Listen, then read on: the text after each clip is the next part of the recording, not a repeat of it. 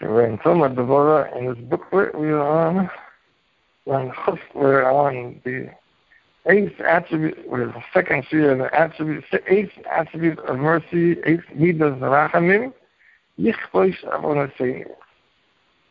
And it talks about places and Shemayim and things being in front of Hashem and not in front of Hashem, mitzvahs getting, reaching until in front of Hashem, and there is don't reach in front of Hashem, and so whatever that means, way I don't understand exactly at all any of these descriptions of what's going on in Shemayim, but what I do understand from here is things getting close to being in front of Hashem or not being in front of Hashem means that the mitzvahs and Averas are two completely different currencies. Meaning, on the surface, if you ask someone, here, you have, somebody has 50 mitzvahs, 10 Averas, it seems like very convenient to just say, okay, let's, let's do accounting here.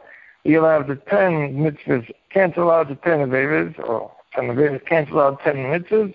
I forgot what I said, 10, 50, let's say 50 mitzvahs, and you have 10 Averas. So the 10 Averas cancel out 10 mitzvahs, you get the reward of 40 mitzvahs and no punishment. So that would sound to many people like a good idea. The only problem is mitzvahs and Averas are a very different league. Well, first of all, you don't get your full reward. And secondly, they're in a different league. The Averas on a much lower uh, there's a much lower reality, much less. Uh, uh, it's, it's a different mitzvah. It's a different thing altogether. It's, it would be like somebody playing Monopoly, and he's down. He needs to pay ten thousand dollars to keep Boardwalk or whatever it is, and so he takes from his bank account and his real money ten thousand bucks to secure his position in Monopoly. It'd be Very, and then he loses the game. It would be very foolish to do that. So that would be like the same thing. If somebody took his mitzvahs to counteract, to counterbalance the Averas, that would be like um, be like taking your real money to pay off a monopoly money debt. Um, so that's what I get out of this. I had another question here. They're talking about how Hashem, uh, how the mitzvahs are more serious than uh, they Hashem gives them the, the stronger they Hashem uh, keeps them intact. Um, in uh, and relative to the Averas, um, we had a previous one of the previous Amidas of Rachamin was the sixth one, And here we talked about Hashem looks at chesed somebody does and focuses on that and doesn't look at the layers people do. He looks at the good side and doesn't and overlooks not entirely, but overlooks the he let's say he emphasizes the good side and de-emphasizes the negative thing that people do. So I was thinking, what's the difference here? So this is also the the mitzvahs are a different league and they're intact and they're much more important and much longer lasting whereas the the Averas are like secondary, they're different, they're less, they're less important, they're less, they're less, um, less important, they're less than a lower league. They're not in the same, they're not, they're completely, they're, they're, what do you call it? They're, they're, they're lower importance and lower significance. So I think there's two things going on here all the while, your interactions with the person, or Hashem's interactions with a person, and our interactions with other people as we emulate Hashem, is all the while, and meanwhile, as you deal with them, as you, as you go along day to day, you focus on the positive. But the one question that comes, which is like Hashem, we know Hashem is not a vatran. Hashem does not uh, erase, ignore things people do wrong. So I think this characteristic here, this trait we're dealing with, the eighth one, is there comes a time Hashem takes uh, he takes He does the cheshbon, he does the accounting, and a person eventually has to pay up for everything he does. So all along the way, I can focus on positive and, and de-emphasize the negative. But it comes a certain time, person been continuing, he's been doing whatever he's been doing, he hasn't changed his ways, he's left with a uh, red marks on his ledger, he's got to pay up, he's got to pay for it. So there you might say, okay, now Hashem was waiting all this time, looking at the at the neg at the positive, de-emphasizing negative, but now here it's time to pay up. Let's do Hezbollah. Let's take the, the, the let's do the red against the black and end up with a final tally. So here is the time it comes the person actually is accountable for paying up. So now the difference is the chesed here is the person pays off his avers with monopoly money, and then he pays off his avers, he gets paid for his avers with real currency, a genuine, authentic currency. So that's the chesed here. There's two different accounts, two different levels. Even when it comes time to pay up, the avers and the mitzvahs have two different systems, two different levels, two different accounts. That the, the avers relative to the mitzvahs are monopoly money, and then your, mitzvahs remain intact with legal tender of the most valuable kind. Okay. So that is just, I think, a little clarity on what we've done so far. Now we're in uh, page Chaf Aleph 41 on the Tomar Devorah booklet here. So one, two, three, four, five, six lines up from the bottom. So we're actually in the middle of the plot here, I think. So in hayos, slash in hayos, shu maskiach adata ish, even though Hashem is oversees a person's ways, he sees everything a person does. Hatov b'hara, the good and the bad that a person does. In kozer, despite this, regardless of this, regardless of this, so there's uh, regardless of this, being kozer, hatoiv enoi koivshoy, the good does not get subdued, it does not get canceled out, it does not get um, downgraded, let's say. And the Poreach, Roiler, Adamoid, it, it, it, it breaks through and rises up to an extremely high level. And then the Nicha, mitzvah mitzvah, and one mitzvah joins up or can, can include it with another mitzvah, v'nivnu mimenu, binyan, binyan, levush, nifkal. And all a person's mitzvahs are intact they remain together and they build for a person.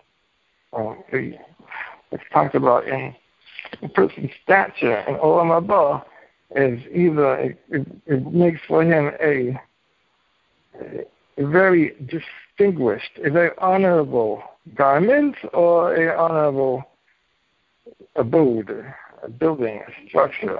A person, a person in Olam Haba, so all his mitzvahs remain intact to either talk about Olam Haba as a concept that we can understand as the person Olam is, we consider them as a person of higher stature has more respectable dress, more respectable uh, uniform, or a more respectable dwelling place. So all of his mitzvahs remain intact to give him the maximum respectable place that he deserves. A question. Um,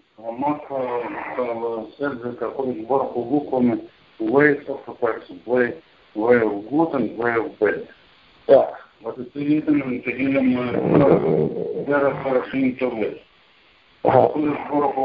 ידע השם דרך צדיקים ודרך השם טובים. הקדוש ברוך הוא doesn't work on דרך רשעים doesn't want even to know. I think that, that's, that's, that's uh, I have to look at the pasuk there and see what it means, look at them apart and see how to understand it. It's kind of a different thing there. Okay. Well, very nice. so now, what the, the thing on focus here, what's, what does this mean to me? You're supposed to have the same. So the mitzvahs remain intact, and they remain, and they join together, and they give a person a very respectable stature in Olam Haba. Well, very nice things a person does, They do not have this characteristic. Ella, rather, previous them. Hashem subdues them. He keeps them on a low level. They do not have this success. They don't have this impact.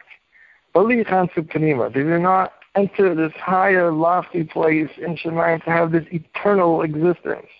Mitzvah the person does as an eternal existence, nothing cancels them out. The Averas do not have that quality. So now the last paragraph is where he drives it home and shows us what does this mean in our relationship to other people. Even this attribute. A person needs to conduct himself with this attribute, as he said many times before. These are very lofty, very extreme, very, very, uh, very lofty, very high ideals. And we try as best as we can to move closer toward, first of all, to realize that it exists. Some of these things are big solutions, to realize that it exists. That's already a step forward. And secondly, little by little, try and move ourselves further away from uh, the non-ideal and move ourselves little by little more toward the ideal. Okay, so Av Midazu, back to the beginning of this paragraph, the Av Midazu, even this attribute, Sovich Adam is Naido, a person needs to conduct himself with. Shalo Yichloish, Tovat Chavezai, he shouldn't cancel out the good a person uh, will forget. He shouldn't cancel out the good things a person has done. We use the ra'asli, Asli, and remember the bad things the person has done. Ella, Adarabah, to the contrary, Yichboish Hara, a person should cancel out, he should forget about it, he should subdue the bad things the person has done. He should forget about them and abandon them.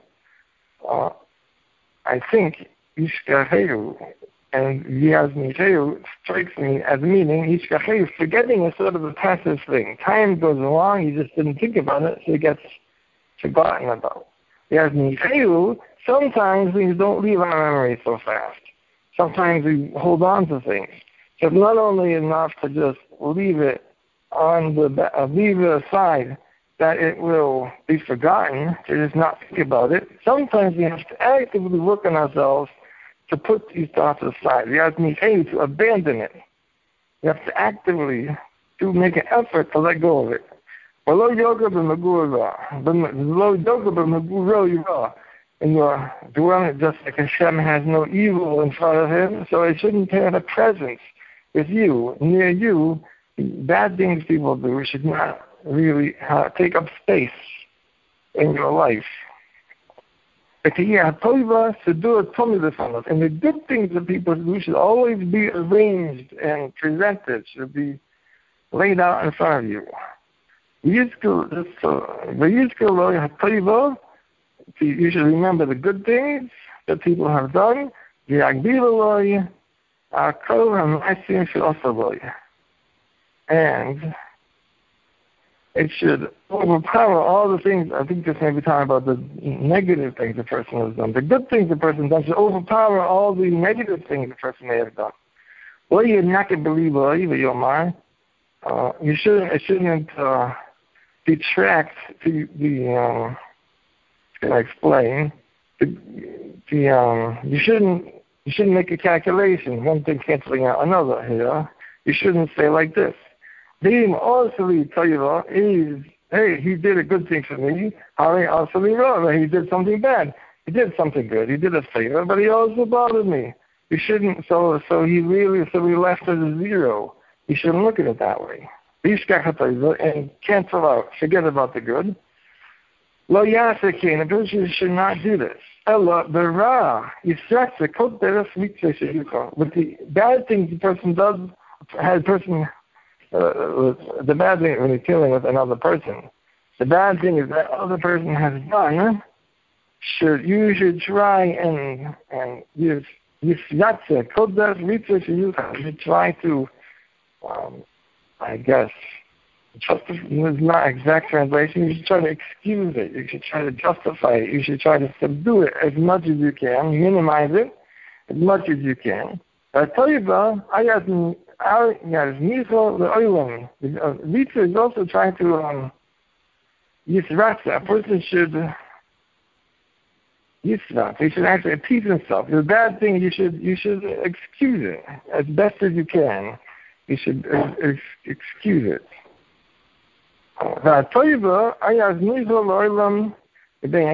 And the good things he would do, you should never abandon it forever. You should always have it in mind. You should always keep it in mind.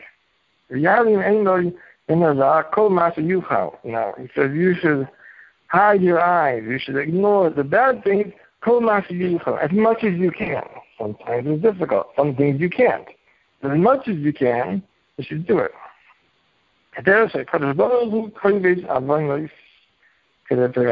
Just like Hashem subdues he, uh, the bad things, the sins that people do, as we have, as I have explained right here. Um, and also to just another reminder how the, the whole focus of Tomar Devorah building Elul especially is because Yud Gil Midas Rachim we say ah, over oh, and over again in oaths. And it's not that we say them, we're supposed to be reminded of them, and we're supposed to try to emulate them. And to the extent we, and, and we have a rule, um, just like the physical rules, of gravity, what goes up must come down, there are rules by which the spiritual world works, which is predictable and and um, you can you can take advantage of them. One rule is neither make neither that Hashem treats us exactly in the way that we treat other people. So here, if you, as much as we, that's the one thing. Like, why should I, why should I forgive this person? Why should I hide from these negative things he's done? If he's done this harm to me, why should I downplay it? Because in the big, bigger picture, it's very advantageous. If we can act this way, as much as we can act this way towards other people, as justified or unjustified, as fair or unfair as they may seem, so that that's we we uh, midah k'neged midah. Measure for measure, we get the same treatment uh, that the Hashem treats us the same way. So that's good for today. Any questions or comments on this? Hey, great. Have a good day. Yeah, thank you very much.